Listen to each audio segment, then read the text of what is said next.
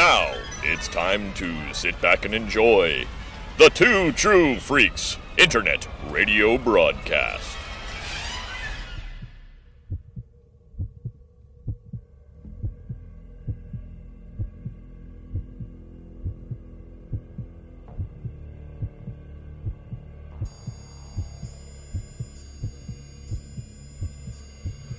The Vault of Startling Monster Horror Tales of Terror.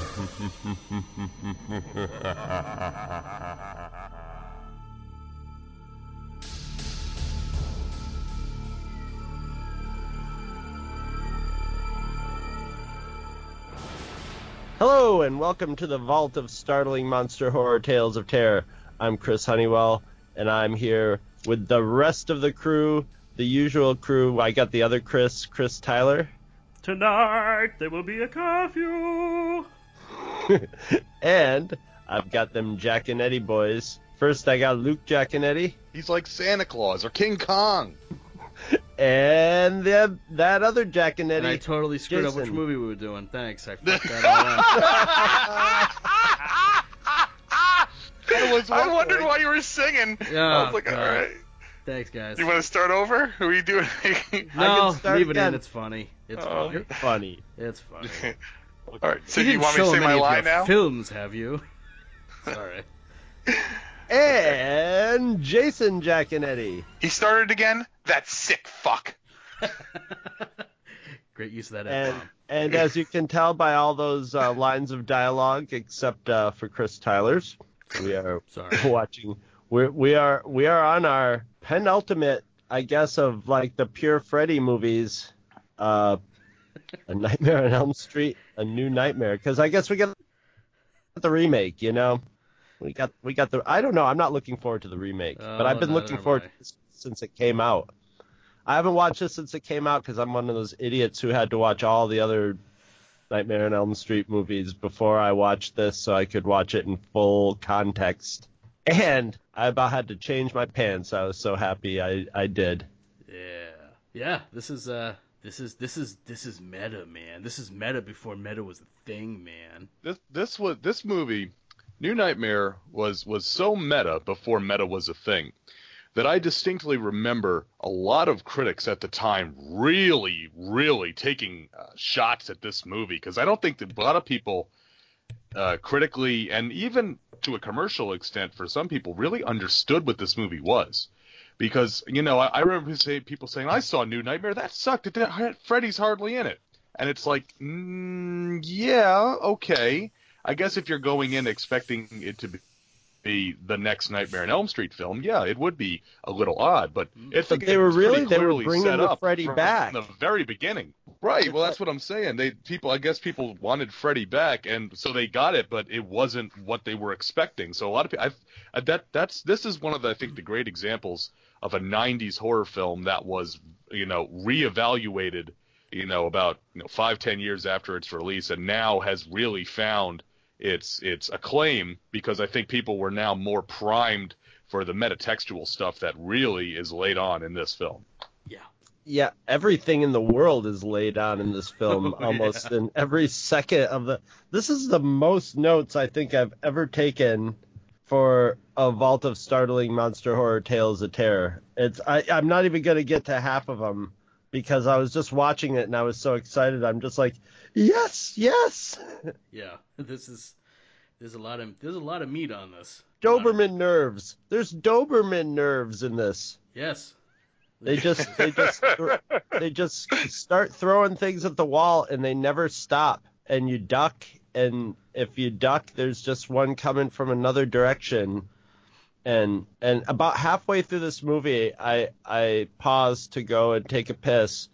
And I'm taking a piss, and I look over and I'm like, okay, it's about halfway through. There is no way that this movie is going to maintain this momentum through the whole thing. This has got to this has got to just like fall apart at some point because man, you know, where where do you go from here, you know? And it didn't disappoint. It it just there's barely a second that isn't like tense in this movie where the tension isn't just going. "Nyeh, nyeh, nyeh, nyeh, nyeh, nyeh." Yeah, because that's the first time I watched this too. I you, you watch it and it's it starts off kind of like the first movie, and then you Uh-huh. realize it's a dream. But it's all right. So I, I mean, most people, if you listen to this episode, you you've probably already seen the movie, so we won't get into you know what that is. But we've got earthquakes of a crazy magnitude going on in California.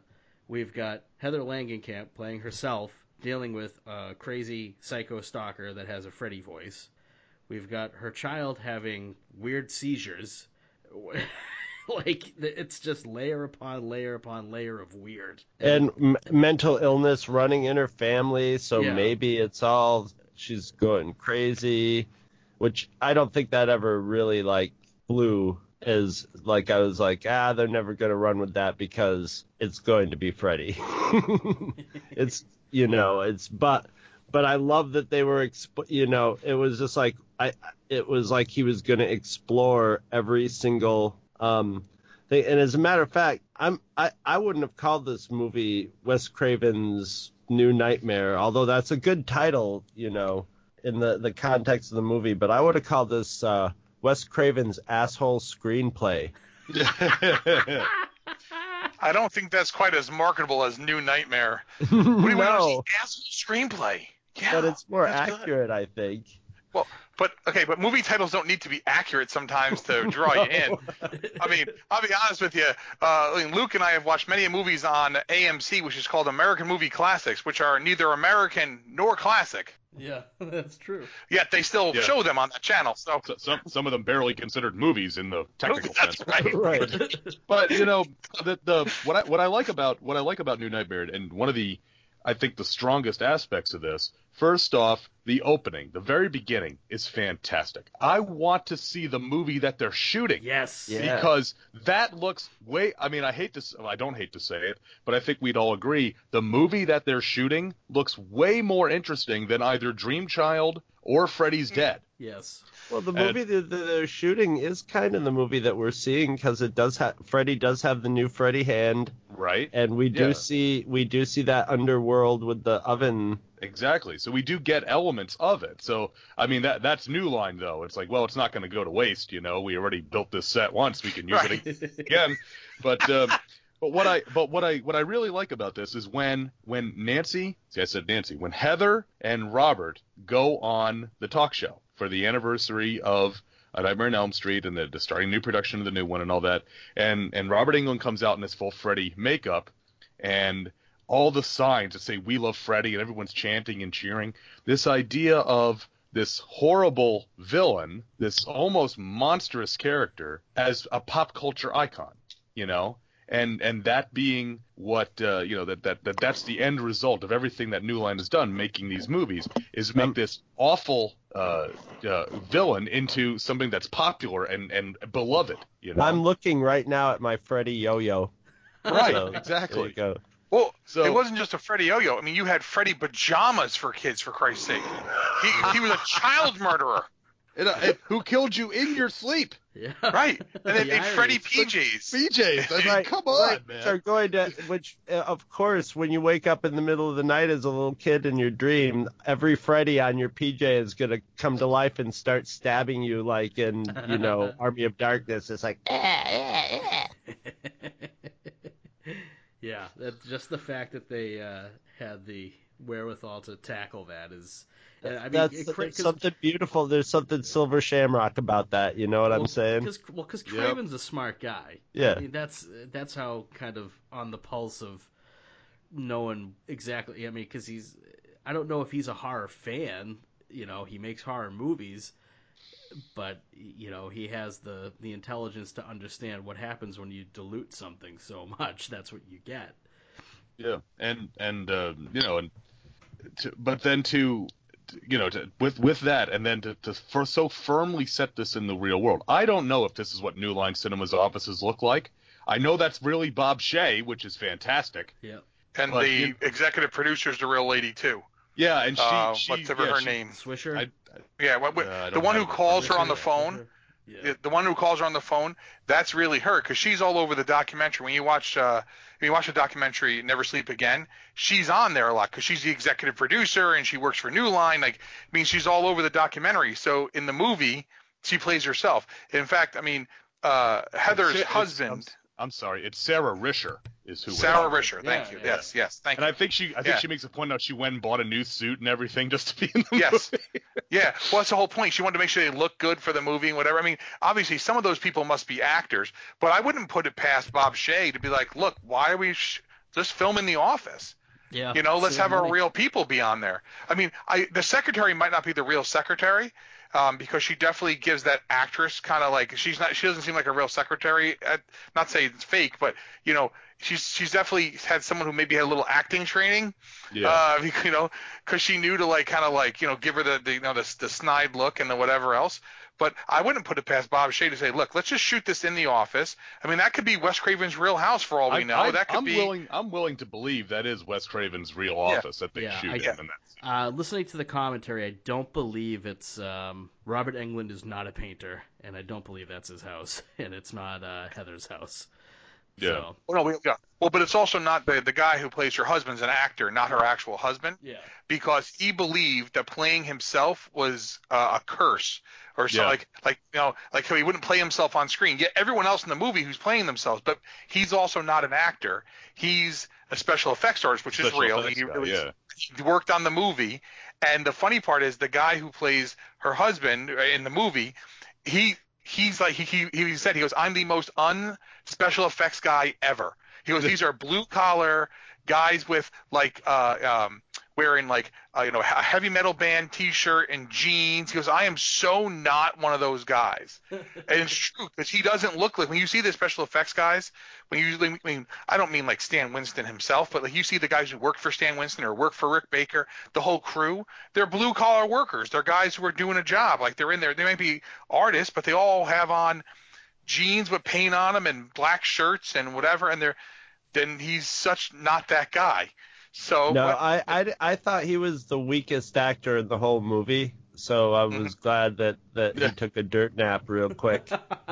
Well, well, his his when he's when he when the uh the in in the, when he's driving when he scratches his crotch that that was scene added later that was not him actually scratching his crotch it's a Oh. stunt crotch Stunt with crotch. someone else scratching it. stunt crotch just letting everyone know I don't want anyone to think like hey because he goes I wouldn't scratch my crotch like that I would do it this way so just want to get that out there you know sometimes you have stunt boobs in movies you sometimes will have you know, an Yeah. actress won't do the nudity so they bring in someone with better pair of boobs uh, but you know stunt crotch right there so Or if you've seen Orgasmo, you know about the stunt cock. oh my god it wasn't me. It was a stunt butt. That's my middle name, actually. Stunt cock. Yeah. Yeah. All, all I've all I've got to say is, man, thank God for John Saxon when he catches the kid jumping off the thing um, or falling off Yeah. the thing. Gonna, oh. Oh, no, Heather John- catches the. the I know, I know, but but thank God for John Saxon in general because Just he, he alive. really is a he really is a gift, isn't he? Yes. Yes. When he shows up in the movie, I'm just like, oh, oh my god. Yeah. Oh, that is, this is happening. Okay. Mm. And, Well, he and, and you know, besides, I like his phone message too, where he's just like, I may be gone for quite a while. Robert. Yeah. Well, that was Robert Englund's, yeah. Robert I mean, Englund. Eng- well, Oh, the it might thing be is, a- in England. I mean, in- Robert Englund's character in this movie, he is so uh, just completely out of his depth. You know, he's just kind of going along for the ride here, and then when the shit hits the fan, he gets the hell out of Dodge. Yep. He's the smartest away. guy in the movie. It's like we're going to Europe. Okay. Yeah. We're gonna backpack through Europe. Yeah. Bye. But uh, actually, there there was a apparently there was a scene in the script about him, about Robert Englund being menaced by Freddy that never was shot, but in like a big spider web or something like that. And they saw that it, it kind of took away from the narrative of, of Freddy, the the real Freddy, wanting to get Nancy, you know. Yeah. So, so so it was so, so Robert being in there, it didn't make sense. So that's why they have him, you know, doing the paintings and then getting the hell out of there.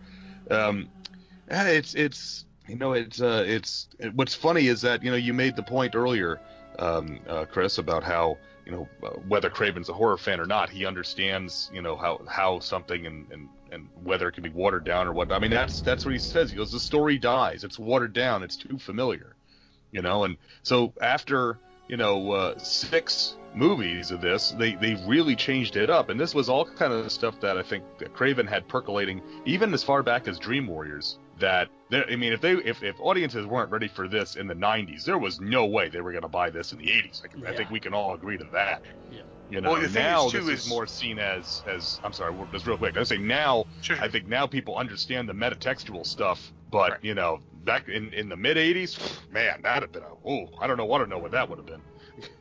Well, Well, it's Craven had s- Craven had said real quick. Craven had said that he was in L.A. and he saw a bus go by and it had the Freddy's Dead along the whole side of the bus, right? You know, because Freddy's Dead was pushed real hard, and it had on the side of the bus says Freddy's Dead, and he said, ah, they must have milked it. They, must have, uh, you know, milked it for all it's worth because now they're killing him off, right? Kind of thing. And that was the whole idea was that like he was like, oh, I guess there's nothing left there, and he had these ideas, but they never. He was never even though he was consulted on some of them and whatever, like he, it was never his. After the first one, it never was truly his story anymore. It was always they brought him in, and he or he did a script, and then they cut the script apart, and they did whatever. It was never him doing it all like, like it was for the first one again anymore.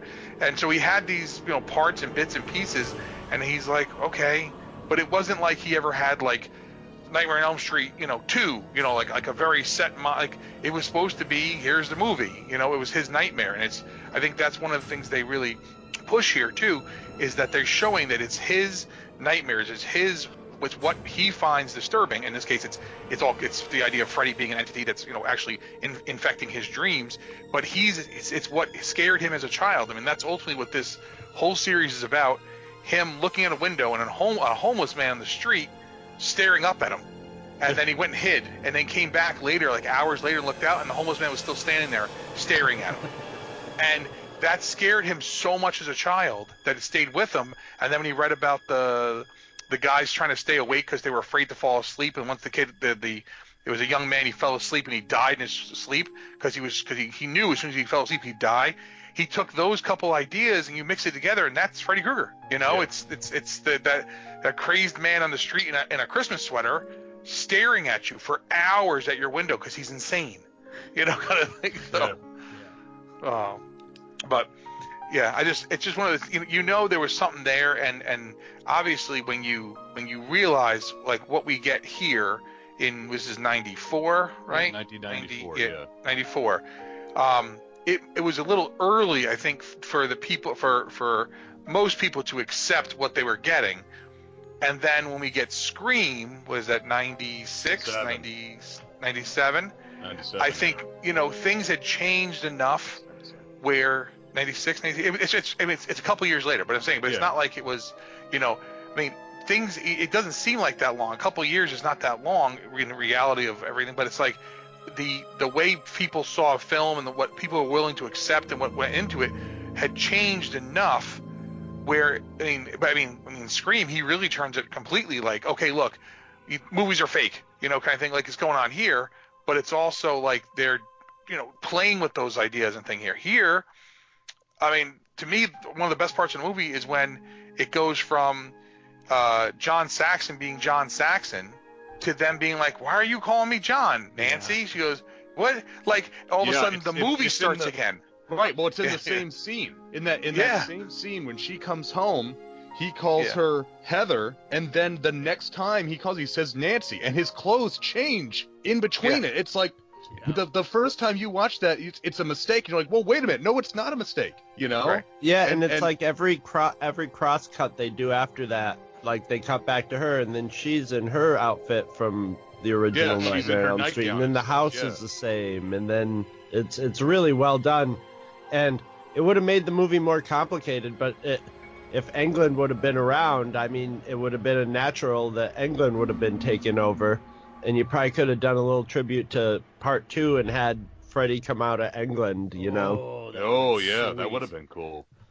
That would have been very cool, actually. Yeah. But the- it, you know, but that's you know that that's what I mean. It's there's all this th- this alone, just on a concept. Now let, let's ignore the fact that the movie itself is extremely well made and well done.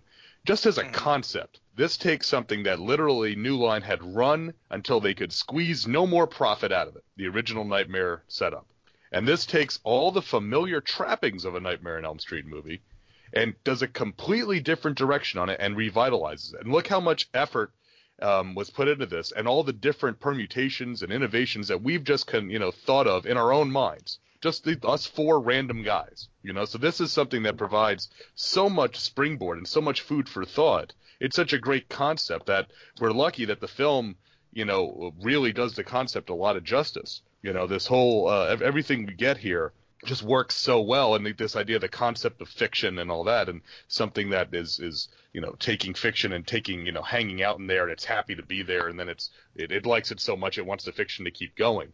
The difference to me always between new nightmare and scream was that scream very specifically avoided anything supernatural you know, Mhm. Yeah. Scream played homage, especially to Halloween, and you know, espe- espe- Halloween's kind of the big one they pay homage to, and the shape eventually becomes a figure of some kind of supernatural power. Initially, he's not really, but you kind of wave your hands at it. Whereas the killers in Scream, specifically Scream, not no so much the sequels, have to follow the rules of physics. You know, Whereas here in New Nightmare, by setting it in the real world, okay, and this is this is the really real world. This isn't just the air quotes up to the microphone real world. This is the really real world. I mean, Heather Langenkamp, not you know actress playing Heather Langenkamp. This is the really real world.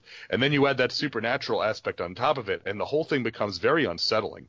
You know, Chris, you were talking about that. There's not a minute goes by that's not some building of Almost tension not a in this film. That that it's yeah. I mean that that that's one of the by setting it in and and they had you know um, I forget what earthquake it was, but they had an earthquake hit California Mhm. right where they were shooting it. So there's a lot of those earth the earthquake damage.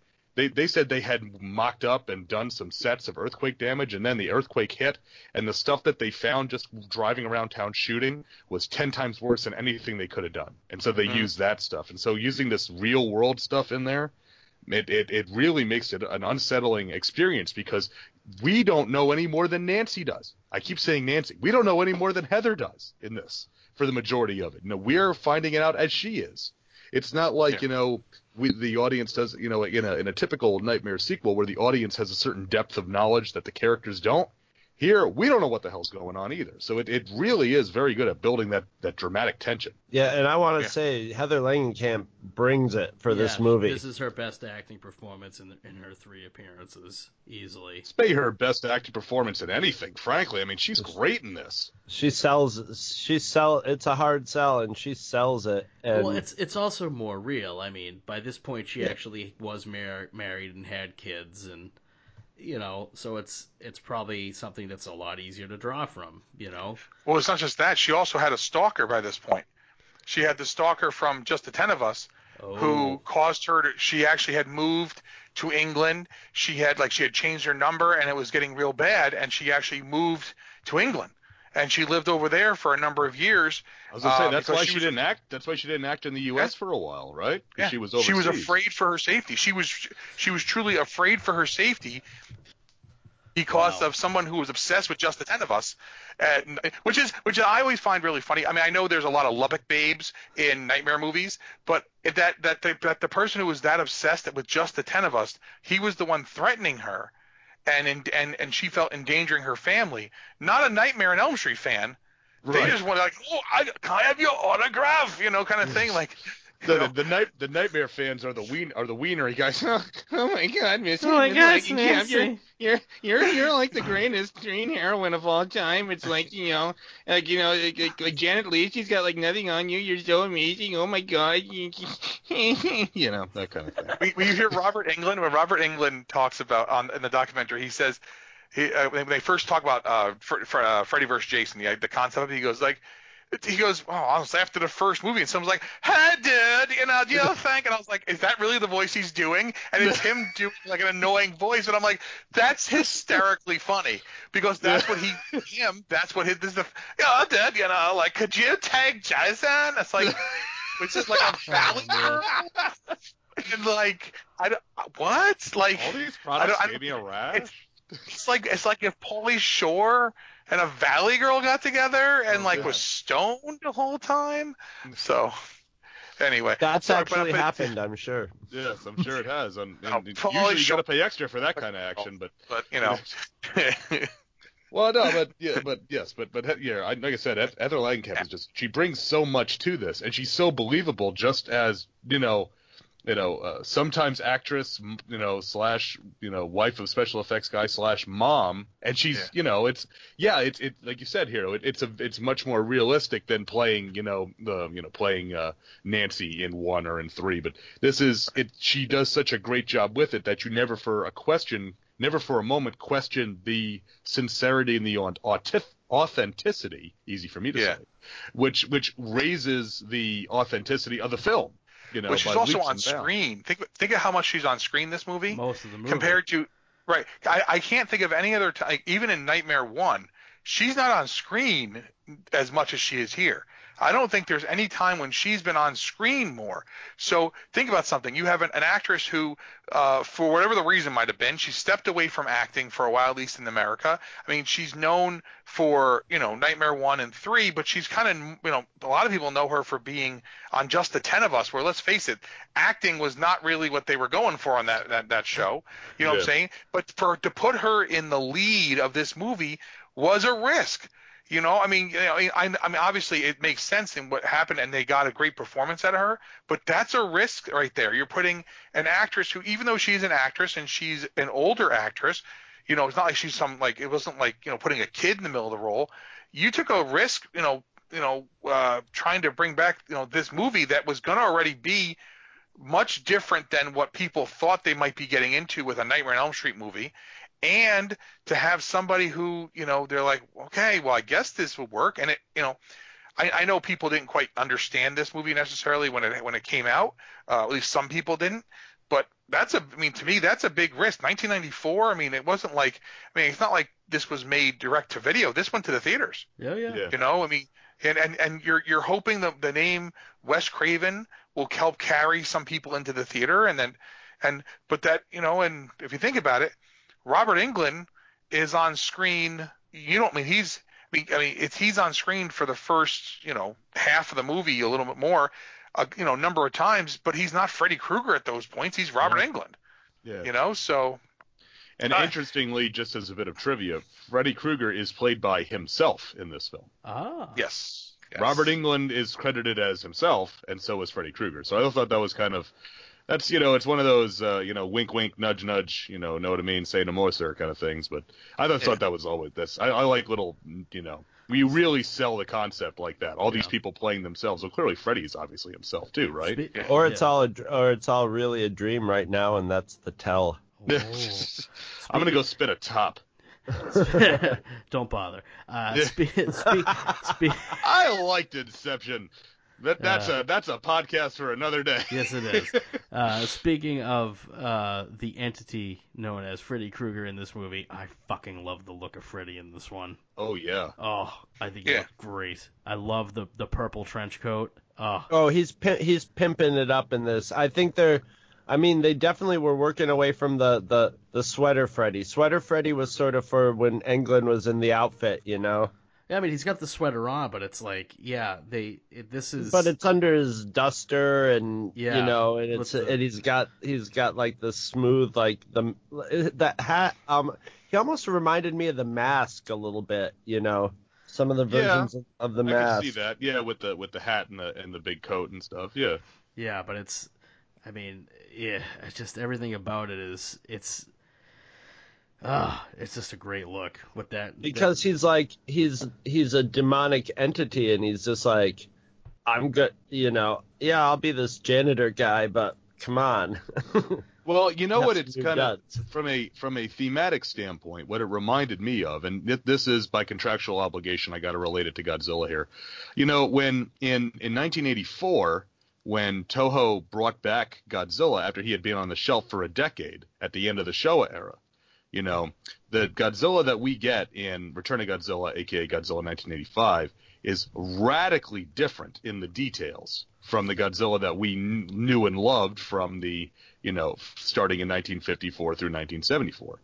But he was instantly recognizable as Godzilla, even though it was a more serious uh, look, it was a more detailed look, of, you know, that that kind of stuff. That is the strength of Fred Krueger here. Is that yes, he is radically different in the details, but he is instantly instantly recognizable as Freddy Krueger.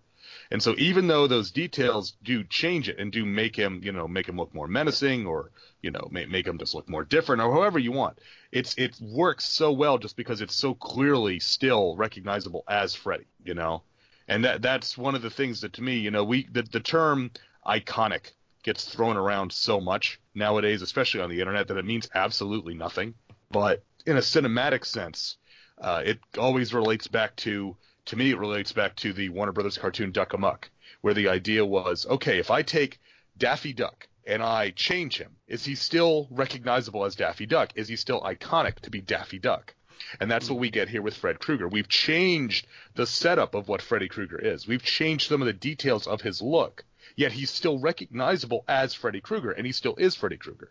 That's the inherent strength of the character, and in this case, it's how well this particular iteration of him is thought out that it's readily accepted. You know, and among horror fans who are notoriously siloed and don't like to accept change in their beloved horror icons, that Freddy changes radically and is immediately beloved by the you know the, the fans that really caught on to what Craven and company were doing here. So it, it, again, it, it's just another piece of uh, evidence of the strength of the overall story and the overall concept. I kind of wish that they can change Freddy's look so dramatic. Go ahead, yeah. I kind of wish they'd given him a tail though, with a flag on it, with a screw and a ball. Yes. Would have been great. I just don't feel like myself right now. I love Duck Amuck. Duck That Amuck would have been is great. yeah. Uh, well, now, who I mean, it- else? The first time you saw this, I guess this. I'm the only one who's like really new to this movie. But I, you know, there was a lot of, you know, just blatant foreshadowing, you know, oh with yeah, like the Hansel and Gretel and and stuff Gretel, like. yeah. Uh, but who, who? I thought for sure that I was gonna see Freddy fight a dinosaur. Oh, I don't think the budget allowed for it, but it would have been great. Yeah, I, I, I thought for sure there was gonna be at least one scene where like he faces off with a dinosaur for for a second. It, it would have been awesome. I think I think Yeah. what is it? Uh, Wes Craven has the original Rex. He in does. his collection. He yeah. does. He has. it- He's on his shelf. He talks I about like- that. I like he, that he they has the original one. Sewed up Rex with bright red, Red, yeah. thr- thick thread, so he had just like red gashes across it. Here you go, kid. Fixed right up. Nah, we didn't want to use a green thread. Well, no, but that's also too. That's the whole idea, is that the uh, I mean, well, the dinosaur is green, the thread is red. That's Freddy's entire color Yeah. scheme, yeah. and uh, And at any you know, point, anything could be a dream anyway. So yeah, right. And then the thing too is with with that is, and Craven talks about that the the idea of a protector, um, and how important that is for when kids are young. They have their protectors, and then we learn how to control our dreams and how to in our dreams have a protector. And that what he do? He, you know, Rex sits. Uh, at the bottom of the bed to keep him from coming up because you're the boogeyman coming up and getting you you know getting your feet getting you you can't have your hand hang over they'll grab your hand like all those all those little childhood things that you know still i mean are just it's just whatever you know what i'm saying is like to have the the dinosaur at the foot of his bed and and he's like he keeps him down there it's like you know i mean i'm sure people just kind of like oh great the kid has nightmares like that's deep stuff right there he's hitting on a lot of that stuff that you know it's not just uh the idea of keeping the evil down. What well, what was down mean? You know, down at the foot of the bed. Keep it down there, away from him, and that's it's it's just great stuff. But it's uh, it's it's funny though that I mean I don't I mean it seems it's, it's and again looking back things are you know things are much clearer. How people just missed this when it first came out. How are people just missing this stuff? You know, it's like it seems blatantly obvious, but they're just missing it. They're like I But don't did get you it. guys pick up the blatant commercial message in this movie? Barks. No, in case if, if in order to keep Freddy from manifesting as a real Freddy, you have to keep making Freddy movies. Oh, keep right, making- exactly. Yeah. Yeah, Yeah. I, he did. Yeah. I mean, Craven says that. I, I had to, I had to write another movie. Yeah. Yeah. So Yeah. otherwise, it's it, it, it's sort of he sort of built in a for, forever Freddy clause into the the meta-ness of it. That's Freddy Claus with an E, not Freddy Claus with no Oh, E, which is a different thing altogether. Which is different than the Santa Claus. I would that that's what I was saying. You know, Claus. The E and now with the yeah, the clause with the E. You're a businessman, like the last line of a contract, right? Yeah. I mean, this this might be Wes Craven's most manic, amped up movie of all his movies. I almost think. it's Uh, Uh, but we're it- doing it- we're doing also- Chainsaw 2 too. Also though, I was gonna say it. It it, it does have a that lot has of. some quiet moments in it though.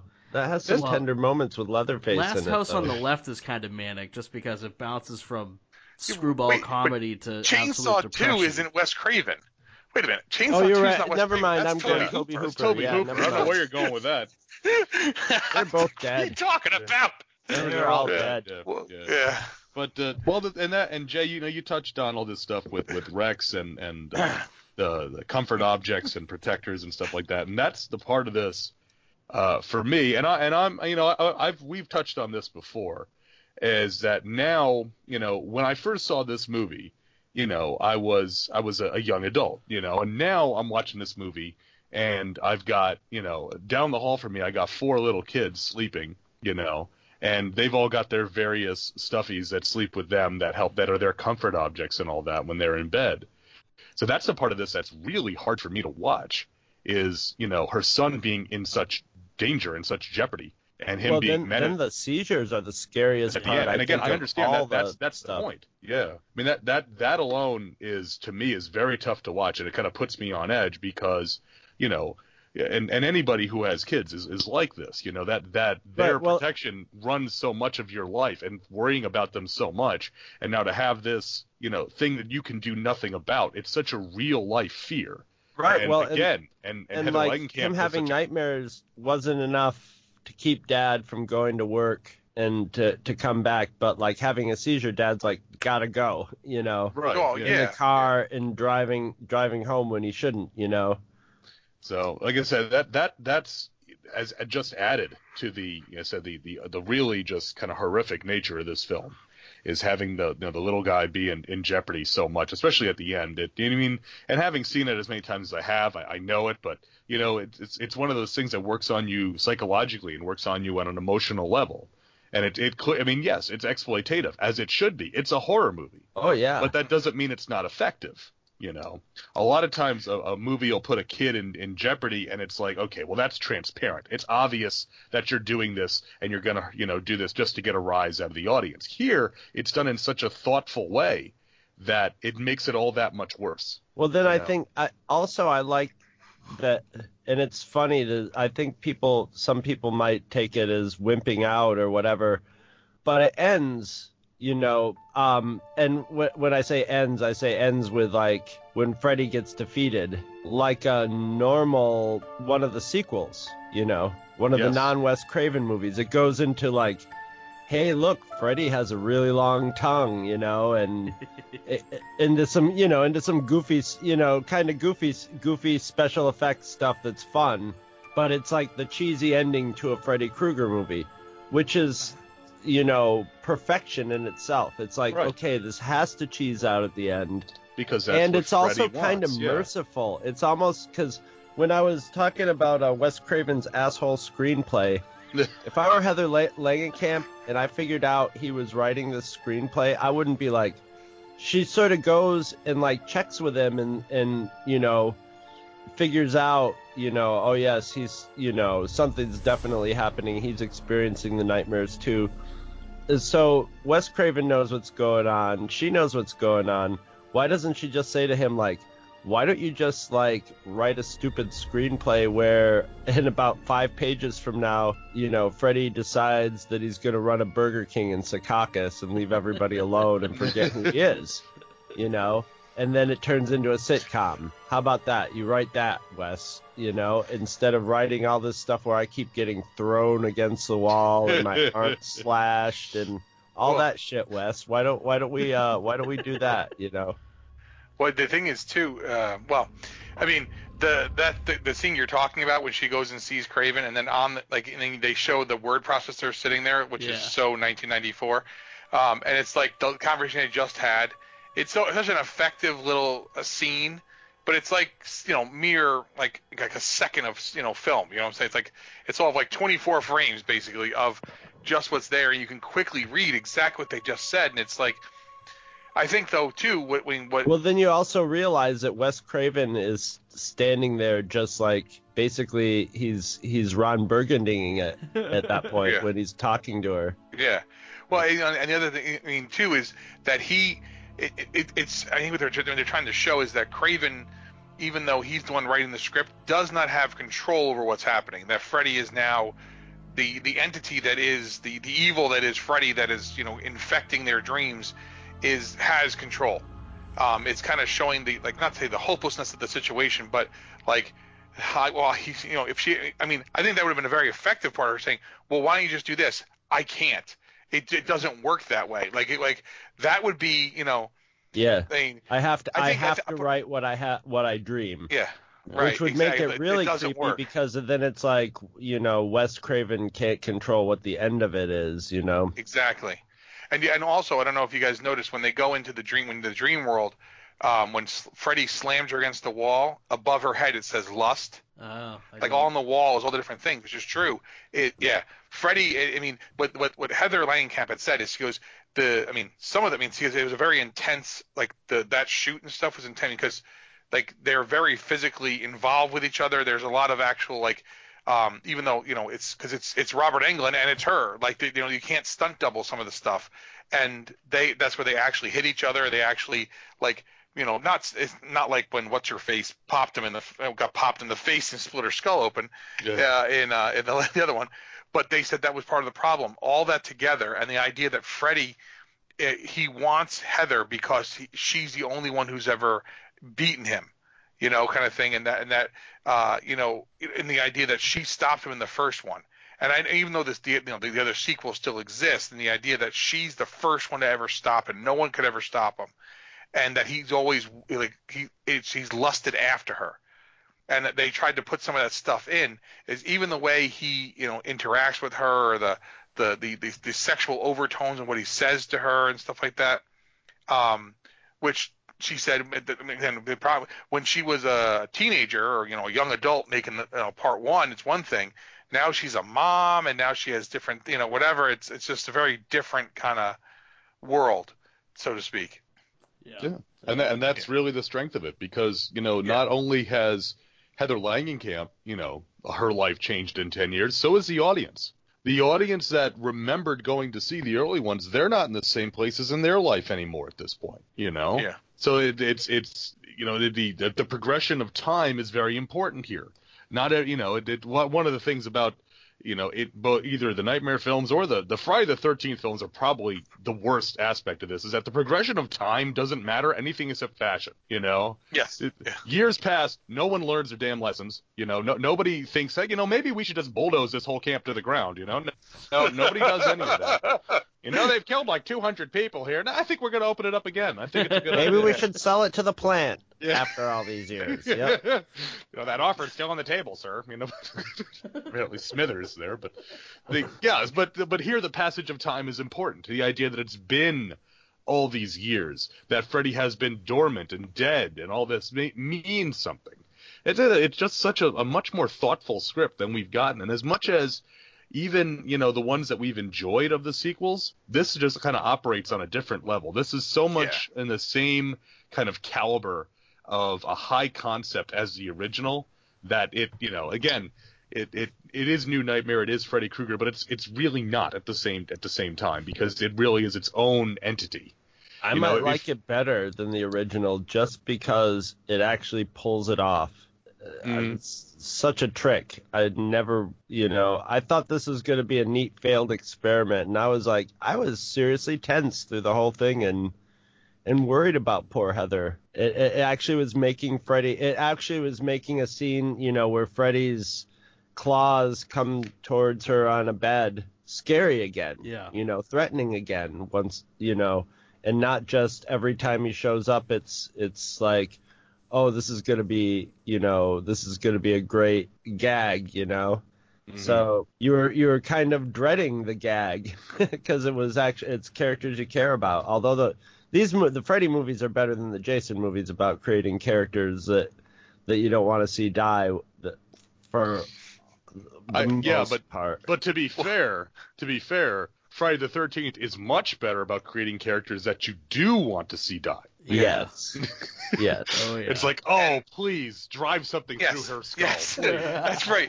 Well, that's the whole point of the, the the the Nightmare on Elm Street movies are about. I mean, they're not body count movies. You know, you have a few, you know, a handful of teenagers die, um, and even even if the what do you call it, don't react, even if the parents don't react the way you think they should, because you're like, hey, three kids are dead. Why are you acting so calm, right? uh, in in the Nightmare on Elm Street, I mean, in the in the Friday the Thirteenth movies, like 50, 60 people are dead. They're like, well, Eh, that cabin's still good. Yeah, We can just we can just make more of them.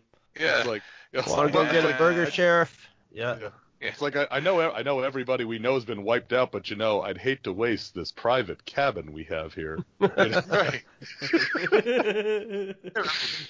So I'm just saying it's, it's it's just it's I mean they're very different kind of the way the movies are even uh, laid out are very different and I think one that's one of the reasons why I mean everyone kind of links the two of them together Jason and Freddy are iconic uh, like Luke's lead in line like everyone knows who Freddy Krueger is he's like Santa Claus or King Kong and it, it is like Freddy Krueger is that iconic uh, he he has become that that that iconic um, villain, just like Jason Voorhees. I mean, but pe- people don't even understand that Jason Voorhees forget the fact that like it's, think think of the hockey mask, right? Is is him Krueger? It's like the glove and the sweater, and it's all those things that go along with it.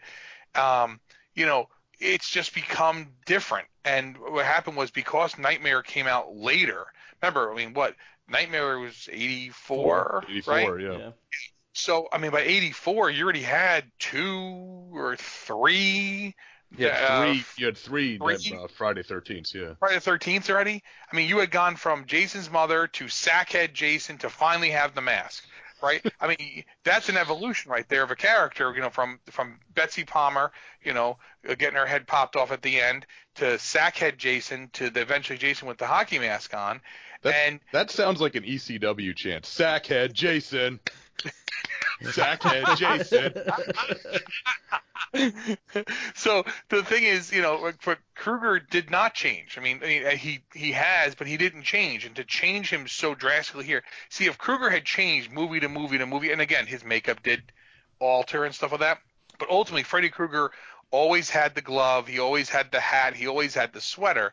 If Krueger had started out with the glove and, and but had no hat, and then you add the hat in the mix, and then the sweater changed, and the, like if you had evolved him, you know, director, director, director, changing who he like, kind of what it was. I think this wouldn't have had as just a big effect when he shows up looking like with the I mean, his face is completely different in this. You know what I'm saying? Like it's it's completely looked like skinned like he looks skinned. That's what it really what it comes down to. It looks like they took his flesh off his face. Not that he's a burn victim. I mean, I know he's his face has changed and the makeup's changed. I mean, to have the duster on, and that's what she says. He goes, she's it's an eviler, badder version of Freddy. Well, this doesn't look like a much bad, more badass version of Freddy. You know what I'm Well, saying? he's So- not. He's not actually even anybody who's existed in reality. So he gets to just be the image, you know, the impression of Freddy, which is, you know, scarred up face. So it does, you know, there never really was a burn. There, Freddy never really was burned. Because there was Right. never was Well- a Freddy. Right. But I'm saying, but in, in, in the in the universe of the actual movies, Fred Krueger, uh, the the person who is in the yeah, right, I understand you, but Fred Right. Krueger as it, it was a was a person who was burnt, right? That's Right. that's that's what you're, you're supposed to be seeing. So, but since he's able to now in live in the real world, well, I could change things. I mean, you know, I mean, I think I think they did a good job of not taking it too cartoony because we saw what happens when they go too cartoony, like in Freddy's Dead. You know what I'm saying? Like it was just too much. Yeah. Even though the fight at the end with the long tongue and the different thing, okay, but we've seen what happens when it gets too much, too too out there. You know what I'm saying? Yeah. So Yeah, but I mean, at least fight at that's the end. it- that's ahead, at least Joe. set up by by the son's favorite story being Hansel and Gretel. You know. Mm-hmm. Yeah. Yeah. And the and and the just the sheer amount of references to the other to the rest of the series. You know, that my my favorite of which is always screw your past. you know? Yes. yeah. Well, the other one, the one that I think people miss, when she goes into the morgue, you hear the mother crying. It's it's it's Johnny Depp's mom from part one, and she's like, "It's Glenn, it's Glenn," and you just scream. I'm like, "Oh my God, is no one else hearing this?" Like, Yeah. and I because when I first saw the movie, um, you know, I mean, well, it's probably not the best way to see this movie on a bus. uh, with the entire track team talking their way through it uh, because you know like this is watch Friday. scary, you know. Yeah, say demanding Yes. to watch Friday instead. Or the meat, or let's watch the meat. Let's watch the Who meat. wants to watch the meat? We just live the meat. That's one of my don't favorite porno movies. The meat. So, oh, Let's watch trust me, it, this is so far from that. But I'm saying it's like That was O.J. Simpson's brother, actually, that was that one. the meat. I'm who, just, you know, who says, hey, who can't be topical? You know? I'm as topical as. That's right, ladies and gentlemen. He's out and free to kill again. The juice is loose. I'm topical like jock itch powder. But So- no, I mean the but between that and then we get a gag room, you know, with the room Mhm. doing all the crazy shit. We've seen so much of those. Uh, we talked about the stretchy arms, the gooey steps. Yeah. I Yes. mean that that's a that's a direct one. You know, of course, Well- all the stuff with with with that we talked about with uh, with Heather Langenkamp and John Saxon turning back into their characters. My, the ones I like at the funeral Yeah. for uh, for Chase, we get Nick Corri, Yep. who played Yes. Rod, and we get Tuesday Knight, who of course played Kristen in uh, in Dream Master. And Yeah. the story goes that you know Craven really wanted Johnny Depp to make an appearance, but Craven's like, well, if I yeah, he's he's gonna turn me down if I ask him, so he never asked him, and so apparently they kind of ran into each other, and Depp said he would have been glad to do the film, so he almost Oh, had Depp Johnny would have done there. that in a heartbeat. Are you kidding Yeah. me? Well, the thing is funny is they got Depp to come back to do the bit in Freddy's Dead, yeah. which this is a much better film than that. You'd think as soon as they showed him the script that Depp would be all over this, you know, Mhm. but uh, didn't My, happen. my but- favorite thing at the funeral was the creepy little guy cranking the crank down into. Yeah. There's always something manically moving in the corners of off to the side of people's heads, or what? What? Almost every second of this movie, either it's the kids' lamp spinning, or or leaves like wiggling. You know, the the shadow of leaves wiggling behind someone's head. There's always something just sort of going like, yeah through this whole movie, and then you know, during the funeral, you look down and the guy's like cranking it, and he kind of has this like look on him. It looks like he's from a different movie. I mean, it's Yeah, yeah, yeah, some yeah. other other horror movie they're shooting in the back line. they shot it next door. Oh, you know, leave him in. Leave him in. He's good. Yeah, he's good. It was like what's his like what's her name's mom from Five. It's like, wow, you're from a different movie, lady. How did you? you Yeah. get in here?" Yeah. He's just some passerby, and he's like, "I'm in a movie." Yeah, it's like. Oh, yeah, man. no, it's it's he said yeah, the, the references and stuff like that work. They work really well, and again, it it's it's one a lot of it's where again, if you if you don't know it, like let, let's let's let's speak in hypotheticals. We were say we're in the really real world. Let's go outside of the real world. Let's say if my wife watched this movie with me, which would never happen. Okay, okay. because because my my my mother-in-law, God rest her soul, loved loved Oh, yeah. Freddy Krueger with with a with a with an al- almost unhealthy passion. She loved all sorts of 80s and 90s horror movies, and she loved Freddy Krueger. So when my wife and her sister were little girls, my mother-in-law showed them uh, Dream Warriors, and it scared the bejesus out of both of them. Nice. And so my wife refuses to watch Nightmare on Elm Street. I think she watched Freddy vs. Jason with me, but that's about as far as she'll go. Um, but so let's say that you're a noob to the series and you don't know these references. These references don't beat you over the head. If you don't know that they're a reference, you're just gonna, you know, it doesn't mean anything. But for those of us that have put in the time and effort with this series, we get those the rewards on that. It's not it, it's it's fan service done in a good way. It's And, not yeah, fan well, service they're- done they're- a showy they- way. They make sense, even when they are kind of a little showy. It makes sense for them to be showy, and it yeah, it works just mwah, perfectly. You know, it, it it it's it doesn't. They they really like in the first five minutes of this before I knew it was a dream, I was like, all right, this is a little too movie like and less documentary like to, for me to buy that this is reality. This is too much of like, here's a scene of people on the movie set and, you know, Right. the way they were filming it with the tracking camera and stuff. But then it's a dream and then it doesn't, they don't go.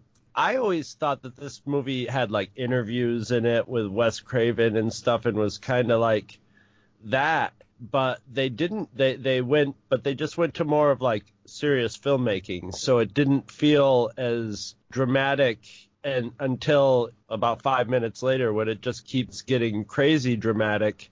But it's the hands of the you know I was watching it and I'm just like oh my god the the the set design on this and the thought put into it is, you know, it's not Hitchcock level, but it's it's it's you know it's a way above and beyond the average horror movie level. It's it's like okay, that's why Wes Wes Craven is doing this. Yeah. It, And it hit that perfect balance of like it's it sucked me in, it- you know, it- to it- the other thing is it, it doesn't go up its own ass, right.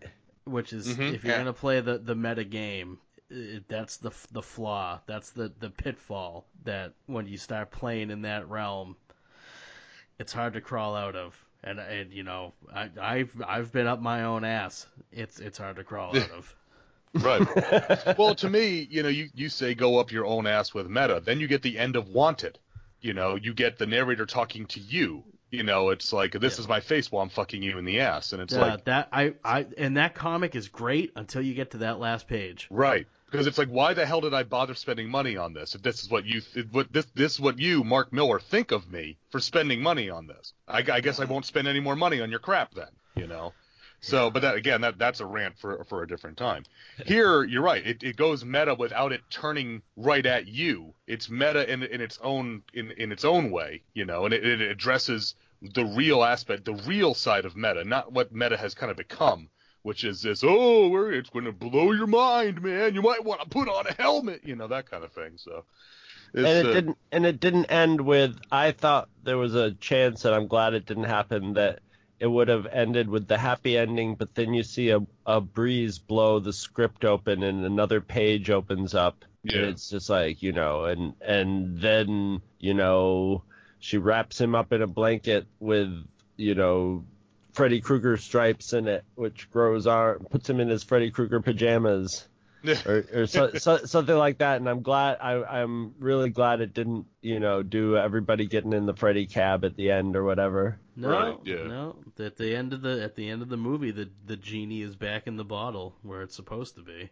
And Mhm. I, I do, and I do love the ending with the script, and it's signed by Craven. Thanks for playing Nancy one more time, and you know, the all of that is just so nice. And then them reading, it's, it's just a story, right? Yeah, it's just a story.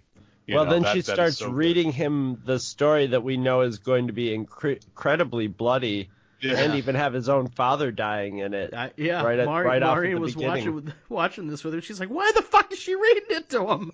well, maybe she's only going to read a little bit. You know? well, that's how that, that that's how you conquer conquer it, I guess, you know. And it, and it was like he's lived through it, so I guess he can take it now and turn it into, you know, Hansel and Gretel, where he owns it. You know, they have ownership over the story. Yeah. If you're going to be psych- psycho psychological. a schizophreniac. To keep the Daffy Duck thing going here. Yeah, and and and and they didn't have really adults in this one to be skeptical, but they just had lots of medical professionals to be dicks oh in my this god, one. that doctor is a goddamn bitch. yes. What the hell? Cheese and rice, lady. Oh, you Hey, showed you him got- the movie. Our business is done here. You gotta get, you gotta give it up for the babysitter though. It's like I know what's in that needle. Do you know what's in this one? She's- yeah. So okay, so I, I was watching this again yesterday morning, um, and Haley came downstairs and, I, and she got up because I, I was, well, God forbid I ever get any sleep in this house. Um, so I'm up early in the morning. Haley comes downstairs and she's watching this, and she's already seen this movie because she watched it with me one of the other times I was. I, cause I watched it probably a couple times when I was working on a model and stuff, and she's watching it and she's kind of like she goes in the other room, gets her little candy bar, and she's eating her candy bar, watching it, and the the scene where they come in the and, and the babysitter's still in the air right? And the other people see this. And she goes dad why don't they just believe it? They're looking right at it. And i was like man because they don't believe it. Like they're like this can't be like you just saw a woman in the air getting sliced apart right and then comes to the ground but you can't believe that a child who has been sedated might be you know sleepwalking like things like that just like those little like what what? And then Haley, Haley's the best. Haley goes, Dad, is she really on the highway there? I'm like, well, no, that's a that's a uh, uh, you know um, a screen behind her. Watch, she's gonna duck and go over the top. She goes, like, oh, but that's real. And it's a scene where the, the double gets hit by the car, and I go, yes, that's a stunt woman getting hit by the car. Why did they hit the actual actress? I was like, oh boy, Insurance. You know, like I was like, well, honey, think about it. If she has to film the whole movie, you know, it's kind of hard. She goes, yeah, but They hit her pretty hard, Dad. Like Yeah, just yeah. those matter of Once- fact once way of saying what- things. Yeah. Wes Craven's asshole script strikes again. Yeah. She didn't. There's no reason in the story for the story that she had to get hit by that car. Yeah. So it was just Wes. Yeah, but- Wes come on, Wes. But it's just funny that like the, those those those questions that you get. You know, she's already seen it. She knows it's going to happen. She's like, okay, like it's just so matter of factly as she's sitting there eating a Milky Way, trying to say, ah, why don't they believe when they're looking at it? I'm like, I don't know, honey. Like, it's hard. But you know, the thing is too, when you think about that scene, right? Because she has to go home to get, uh, she wants to get Rex, like, and she keeps forgetting to bring Rex that's so much like a dream. Like I don't know if you guys have this, but you know, a dream you're trying to run somewhere, you can't get Mhm. somewhere, you're trying to Oh, do yeah. something, you're like, I just have to do this. I'm like, why the fuck am I not doing this? You know, it's like, it's so like dreamlike that she keeps forgetting the one thing that she's supposed to go home and get is Rex. The only thing she needs to get is Rex to keep him safe, and she can't freaking bring Rex. You know. And it's only like, right across the street. You can go right across the highway, and that's where our house is. It's like, you know, God. You Across know? the California freeway. Yeah, yeah. They're Across eight it lanes of a death. throughway. Yeah. A throughway? What the hell is a throughway? Yeah, it goes through things. Who's gonna Yeah. drive that when they take the red car for a nickel? Ah. Who framed Roger Rabbit? That's right. Another film, another meta film right there about Yeah, what is very reality meta. and what is a movie, right? There you Uh, go. There's a triple feature for you. Who Framed Roger Rabbit, Wes Craven's New Nightmare, and Last Action Hero. Ooh, wow. Here's another explosion for your movie, kid. the best. You know, It's a beautiful Tar sticks day. to some. About People. killing drug dealers. Could we speak to the drug dealer at the house, please? No, there's got to be that. What's that Woody Allen movie where the the guy walks out of the screen? Have you ever seen it with the? He's you know the um Diane Keaton's watching the movie every day and he just like Oh yeah, yeah. I know that one. With that, the, that would uh, be that would be a good one. We could get a quadruple feature. It's We would any. start out we would start No, out with the Woody fault. Allen, which is light and fanciful, and work up to the new nightmare. Yeah, I'm not up on my Woody Allen. I'm Not I, I know the one you're talking about. I was thinking about that uh, the other day, and I, I couldn't and I couldn't remember the name of it because I was because somebody on a board I'm on they watched this. This is getting real far afield. They watched the Bicycle Thief, the Italian film, Mhm. and I said you should watch the Icicle Thief. I said which is kind of sorta a parody of the Bicycle Thief, but it's also a commentary on art and commercialism because in the the ice the icicle thief is the one where they're showing the old Fellini type film on TV and they keep cutting to commercials and the commercials and the film start running together and like the color characters from the commercials start entering into the black and white world of the movie. Ooh. It, it's it's a comedy, sort of. It's Italian, you know. So That's Italian. that we're explains used, everything. we're used to we're used to Italian stuff on this show, so we know. Yeah, yeah. She's We're we're very She's familiar with, with the with the She's she's a vampire. She is Nosferatu. She's Italian. we're, we're, we're all we're all familiar with DiManzo's sense of yeah, humor. well, but uh, but anyway, I can't. Yeah, I can't. That, but again, that that's really really far afield. But same idea though. It's the idea of uh, in that case, it's it's art and it's two different types of fiction merging together, and you know, the other thing. Uh, talk, well, we've talked about a bit about how this kind of primed the pump in a lot of ways for Scream to come out two years later. There's a great bit in here that is lifted almost entirely for Scream, and I never quite put two and Yeah. two together until watching this. And that to me is the use of the soundtrack of the other film in a diegetic way. We get it here with um, when Nancy goes back to the house, and you know she turns into Nancy, and and John Saxon turns into uh, her dad, and all that. And we've got the soundtrack for A Nightmare on Elm Street playing as diegetic sound, but it's being used as the soundtrack.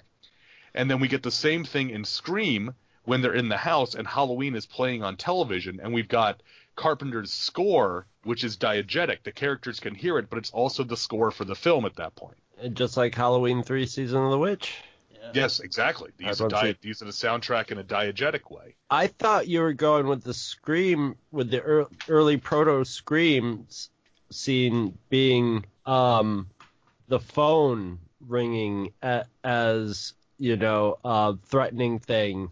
Yes. as you know the the That phone too, ringing and you know someone's going to be on the other end just like yeah hi i'm watching you you know? So the and and the way you know he just keeps having the phone ring and ring and ring you know is it, i thought that was very i thought that was something that like ended up i think he like was like hmm, i'm going to keep that i'm going to use that some other time too because i i can do something something else with that but similar you know Oh yeah.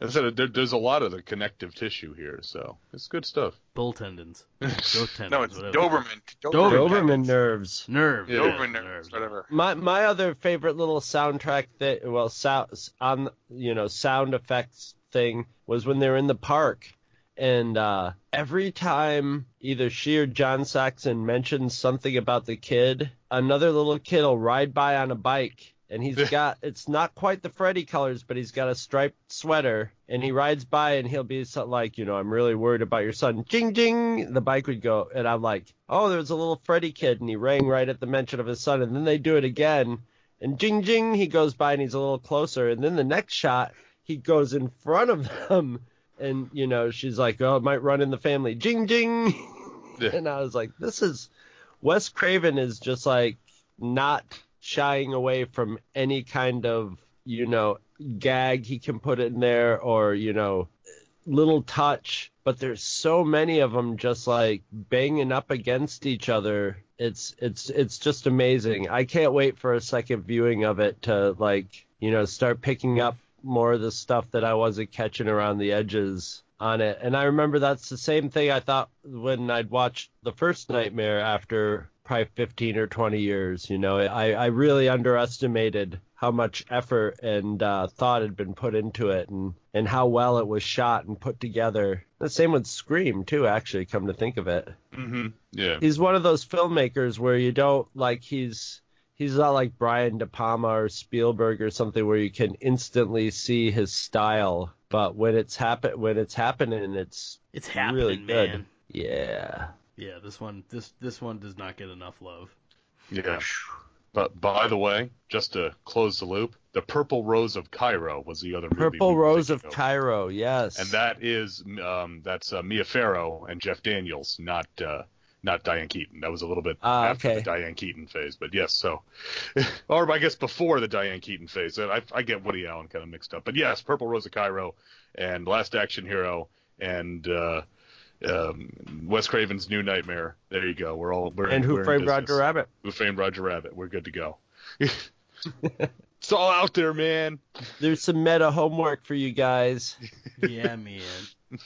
Going to check the Amazon link right now. Yeah, you can buy all the movies we've talked about through the Amazon link. just go to twotruefreaks.com and click on that Amazon link. Now, Jay, you're normally the one who has all of our info on the capitalism side of this. So where can we, how can we get New Nightmare if we want to watch it?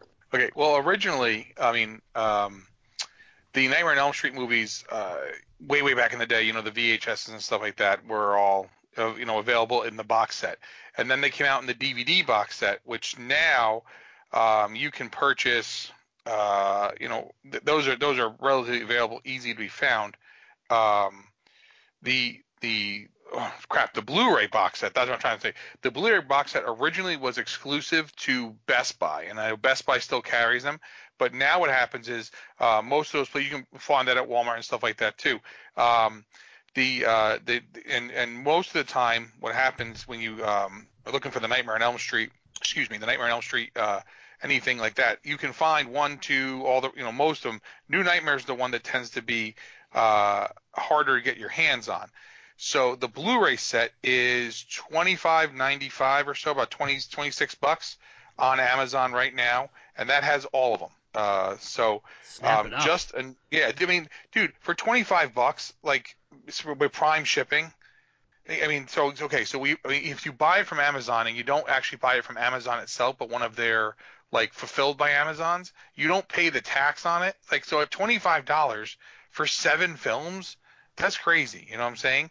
Um, but but buy if you just want this movie, which I don't know why you don't want just one of them, like watch all of them together. Uh, to get the new Nightmare, just the new Nightmare by itself.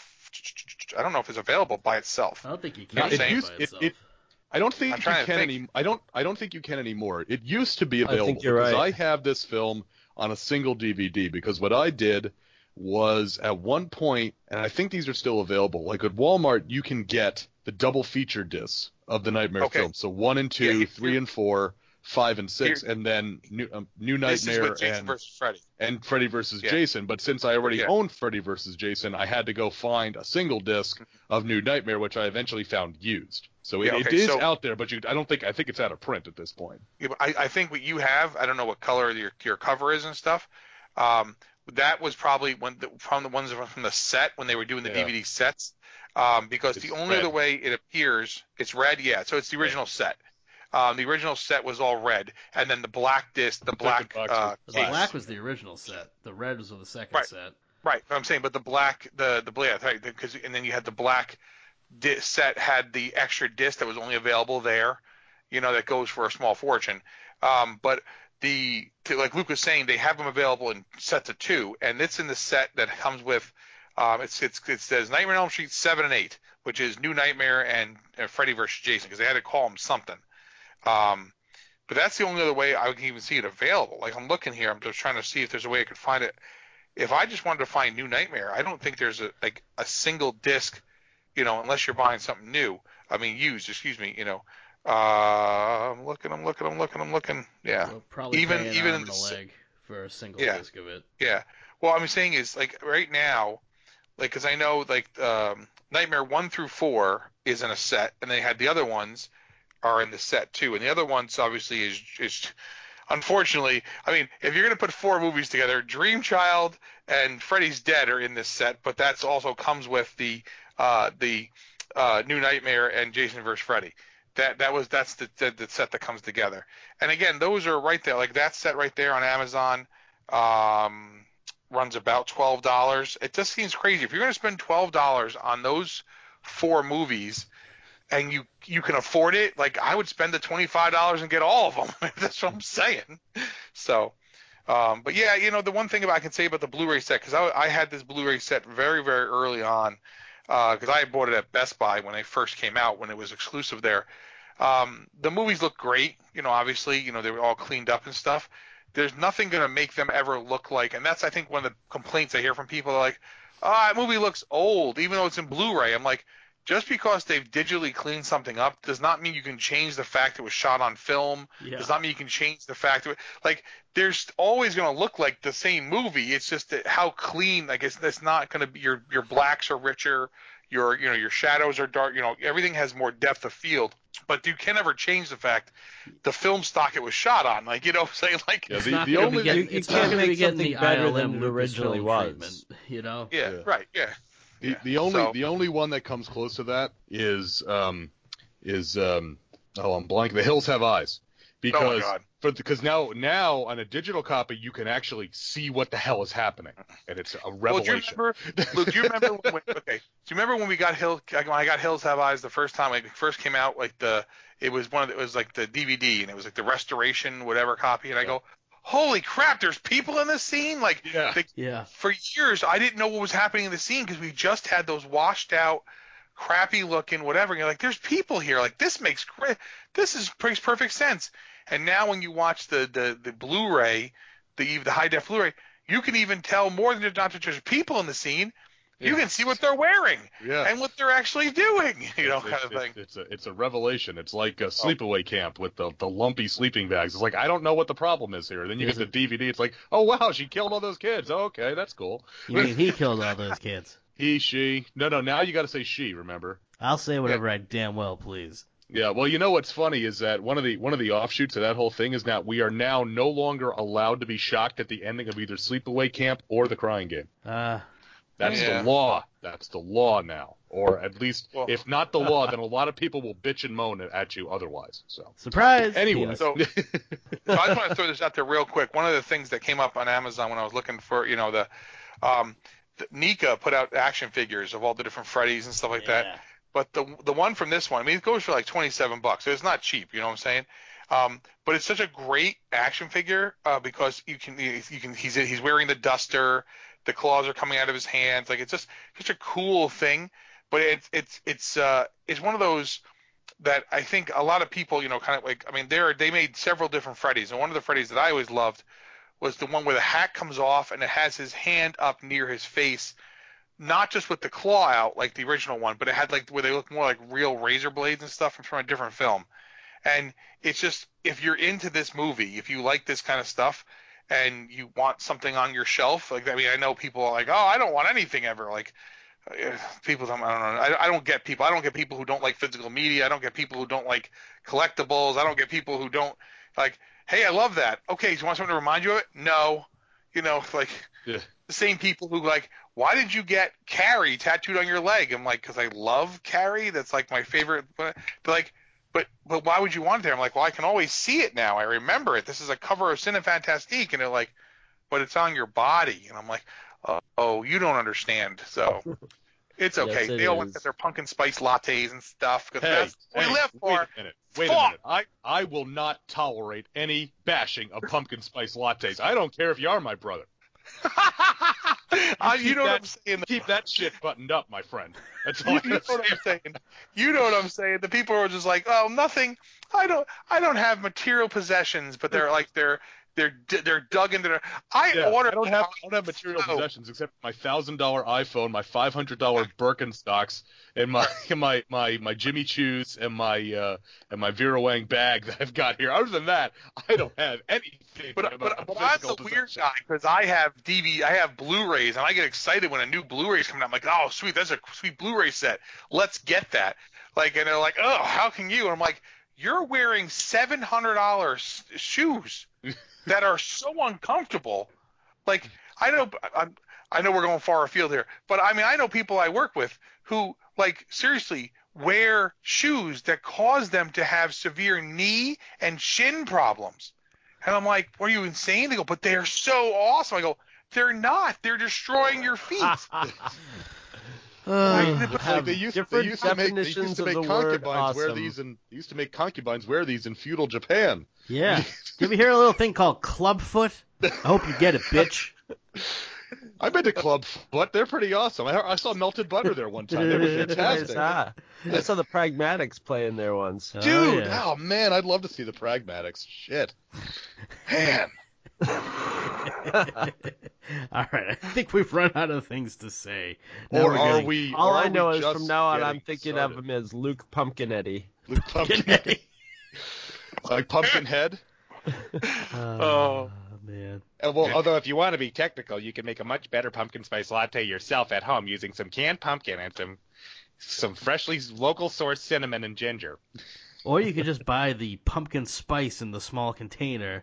Yeah. That's all it is. Because there's no actual pumpkin in any of your favorite pumpkin flavored things. Nope. But I, I, in all seriousness, I, I did use that. Get some, get some uh, canned pumpkin and uh, some cinnamon, some different size spices, and make your own pumpkin spice latte. It's very good.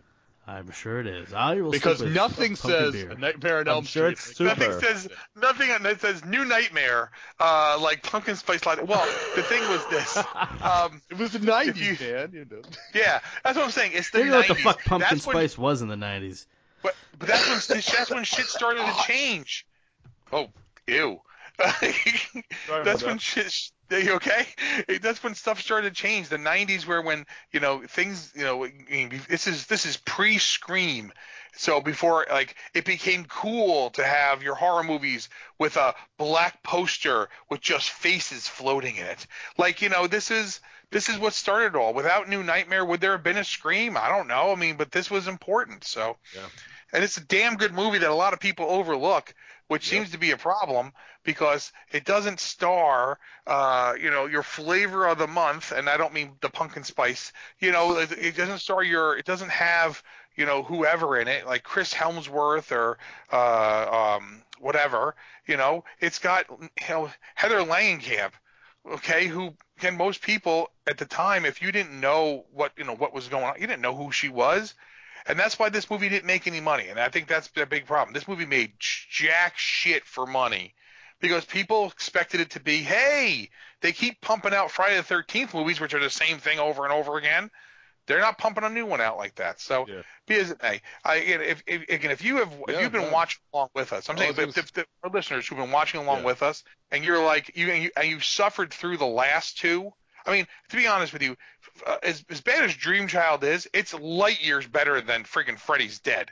Freddy's Dead is just a punch in the balls, you know, kind of thing. So, um, it's you know, uh, but at least this one, you come back and you're like, wow, okay. And if this had been the end, if this had been there had been no remake, no Jason versus Freddy, whatever, you could have been like, all right, there's at least some closure here that you know they at least ended it on a high note. You know, how many times do you see, and it doesn't matter what it, what it is, movies, uh, you know, uh, professional athletes, whatever. They don't go out on, on, on the top. They go out on the bottom. They're like, oh, okay, like so you're making schlock movies when you're like, you know, Well, there were really it went out on top, and there's nowhere else to go with it. You can't keep remaking Wes Craven writing more Freddy movies. Nobody was gonna have it. But they still continued the pre the the the you know the whole idea, the premise that Freddy is you know brought to life by people people's knowledge of him and fear of Right. him. So Right. and that they brought But the in the Freddy and Jason. So that but Right. now he's but now he's trapped once again in the fictional world. So it's Right. okay that they made Yeah. a, a, a sequel, Right. a, not yeah, a sequel, yeah, but it's, they made it's a, still they it made a, still jibes up a little bit, Yeah. but it's not technically like let's make another Freddy movie. That's why they s- I imagine they rebooted it because Yeah. it's like Well, that's what it, that that's what you do at that point, right? You Yeah. you you do Yeah. you run the sequels to you can't do it, then you do the team up, and then you do the reboot. yeah, Yeah, and and and then to you be stick honest, him in the Mortal reboot, Kombat. Right. Well, I mean, th- th- then then then you just go the Kiss route and you sell everything you fast as you can and make as much merchandise as possible. So, uh, you know, I don't think you know Gene Simmons has never said no to a product idea ever. You know, kind of thing. So, Careful, Scott Uh, Rifen will invade this call right now. So no, Scott Ryfen knows because he's probably had to buy a lot of those products. I was products. say he's bought a majority of them. I have to know if Scott has the kiss coffin. yeah, oh god. so, um, Coffin cooler. there, there's So- there's something there's something you know deeply satisfying that you know uh, award-winning conservative radio host Scott Rifen is such a huge Kiss fan. I don't know why that satisfies me and amuses me so much, but it really does. I have to say that. Oh, not, nothing but love for you, Scott. But Yeah. man, that that is that's so that's so boss. I mean that with no irony whatsoever. It's just music, man. And I know that's what I'm Bosses- saying. Boss is in cool, not as in Bruce Springsteen. Fuck Bruce No, Springsteen. because yeah, fuck Bruce Springsteen is right. I got mad at Panarese. He he put two versions of a Springsteen song on one episode of In Country. I'm like, dude, are you trying to get me to like throw my MP3 player out the window? See, What I do you have against I can't hate Bruce. I can't oh hate boy, Bruce everyone's Springsteen, but I can't everyone's getting him shots tonight. Well, I mean, but no, but Tom and I we, we talked. He made it up. That's why that's why there's an Iron Maiden song in another episode. So I'm, I'm just busting chops here. It's so funny. This show, I, I- I mean, obviously we don't, you know, language is not a problem. We say what was on our mind. We say how we really feel. You know, it's so funny when people are like listening to like Bots, Bugs, and Babes or like, you know, Earth Destruction and stuff, and they're like, those are much more like, you Family know, friendly? we're not calling family people friendly show. Yeah. We're covering Yeah. I R-rated mean- films. Yeah. Well, those are the shows Well, that people sit down. They too. sit down at the dinner table and they get their whole family together and they listen to them. You They, know, damn not like they tune one. in around the radio for those shows Yeah. with their Right? family. uh, yeah, these are the ones people put on their headphones when they're in the opium den with a hooker. you know? So what you're saying is You know the- who I mean. So mean. what what you're saying is we're the equivalent of the ladies that read like the the the erotica on their Kindle, so that nobody knows what they're reading. yes. Wait, you can get a job doing that? I'll read all Writing women's day. erotica for Actually, yes. That that I've uh, in all seriousness, I've seen like four or five articles about how that's like one of the most lucrative side hustles you can get is writing erotica to sell on Amazon. That's a I shoot. want to. I'll want to read read, and I write wanna anyway, read I the, don't care. I, want to read the erotica out loud off the Kim, Kindle to blind women. way better than that is ha- have the Kindle do it in like in like the reading voice. You know, it's not not the audio book, but like you know what it like. The digital yes, voice. the robot voice. The Yeah. Stephen voice. Hawking voice? Yeah, And 'cause then that's he the- touched her breast. That's hot. Sound like that, but you can actually go control all that stuff. Like you can give it different dialects and accents and stuff, and just be just hysterically Oh, funny. gosh. Because, like because it's always that robotic voice, but you can give it like it says like, do you want this with a British accent, Oh, a yes. South Wales accent? I'm like, how does a robot sound like it's from South Wales? Like you know. How does it's he it's type not even like- a ro- it's a robot coupled with a series uh, with a large series of samples. So they did sample somebody Welsh at some point, you know, going a ah oh, you know, all the possible sounds and probably a good deal of good number of you know common words and stuff. I've I've got an even better gig. Silly. You know, sometimes you know sometimes you get a DVD or a Blu-ray and it'll have the um, descriptive audio for the Yeah. visually impaired. That Yeah. for porno. Now that's a gig Yeah. right there. Ooh. That's what I want to do. I want to do that Yeah. job in a Murray Claw- Clawhammer voice.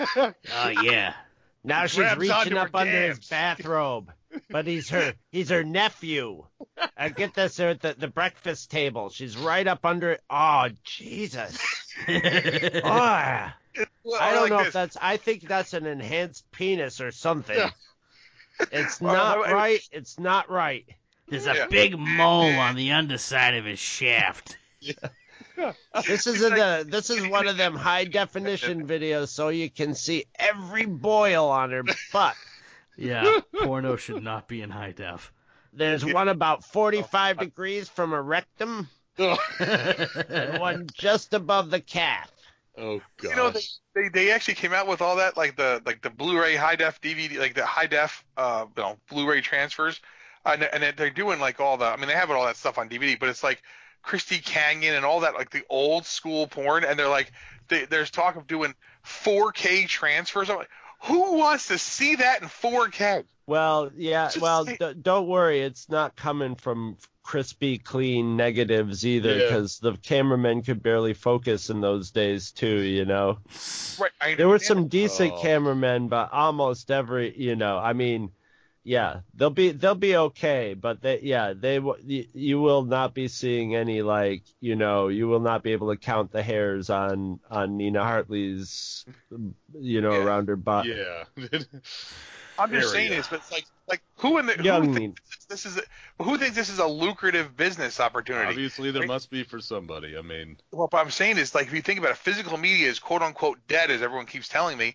And then, like, a 4K transfer, those things are like 50 $60 a thing. And now it's already porn. So you can up that to like 70 $80 because, you know, they always jack up the price on the porn anyway. It's Oh, they like, jacket, all right. oh yes, oh yes. oh, yeah. Okay. So, Uh, So, New Nightmare. Um, so yeah, new nightmare. But um, um, so next time on an all new episode of the Vault of Starting Monster Tales of Terror, Freddy vs. Jason. We're finally there. We, Yeah. we we we got here. We got to the point where it was Freddy versus Jason time, and then we covered all the nightmare movies. And so now we're finally there for Freddy versus Jason. I am I am super excited. I've got a couple of great stories about watching this in the theater. And Oh yeah, me too. I've actually seen this one and I enjoyed it, so I'm looking forward to. I'm looking forward now to re- revisiting after seeing all the Freddy and Jason movies up to this point. So yep, yeah, this yep. one will just be fun to talk about. Yes, it will. the only problem is I feel like we shouldn't talk about it. I feel like we should wait like another 10 to 15 years and then talk about it so everyone can understand that, yeah, this movie took forever to get made. So, but, Yeah, we'll, we'll we'll we'll tease it a bunch of times and never actually release the episode. yeah. Waiting is overrated. Yeah. We'll teach you a whole bunch with stuff that'll never possibly happen, and then we can just be like, uh, we'll make this movie instead. No, yeah. Yeah, we'll just you- do. We'll just do like 15 or 20 special episodes and freaks choices and tributes to dead directors. Oh my God, Yeah. yeah. And I then tell you purple, though, and then purple Rosa Cairo as well. So. yes. we got that to do too.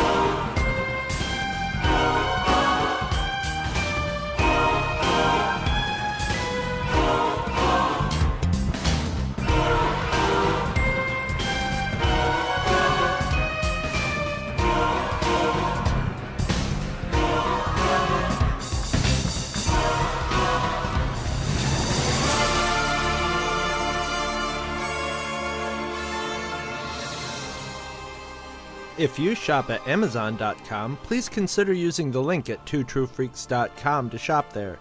If you use this link to go to Amazon and then you shop, Two True Freaks gets a little cut of what you buy and it doesn't cost you anything extra. So you get to shop as usual and help out the Two True Freaks at the same time. Visit our website at twotruefreaks.com. Two True Freaks is always spelled T W O T R U E F R E A K S. You can email Two True Freaks directly at twotruefreaks at gmail.com. Two True Freaks and all of its excellent affiliates are available on iTunes, and you can choose to subscribe to either the entire network if you wish, or pick whichever individual shows you want to follow. We have so many shows to choose from, there's just bound to be one that appeals to your particular fandom. Just search Two True Freaks with an exclamation mark at the end, space, and the number two. You can find Two True Freaks on Facebook. Just search for Two True Freaks. If you ever leave your house and you actually have friends, why don't you tell them about Two True Freaks? If you've enjoyed our show, please won't you take a moment to rate us on iTunes? That helps others find the show too. Thanks for listening. And join us every Monday for new episodes of Two True Freaks.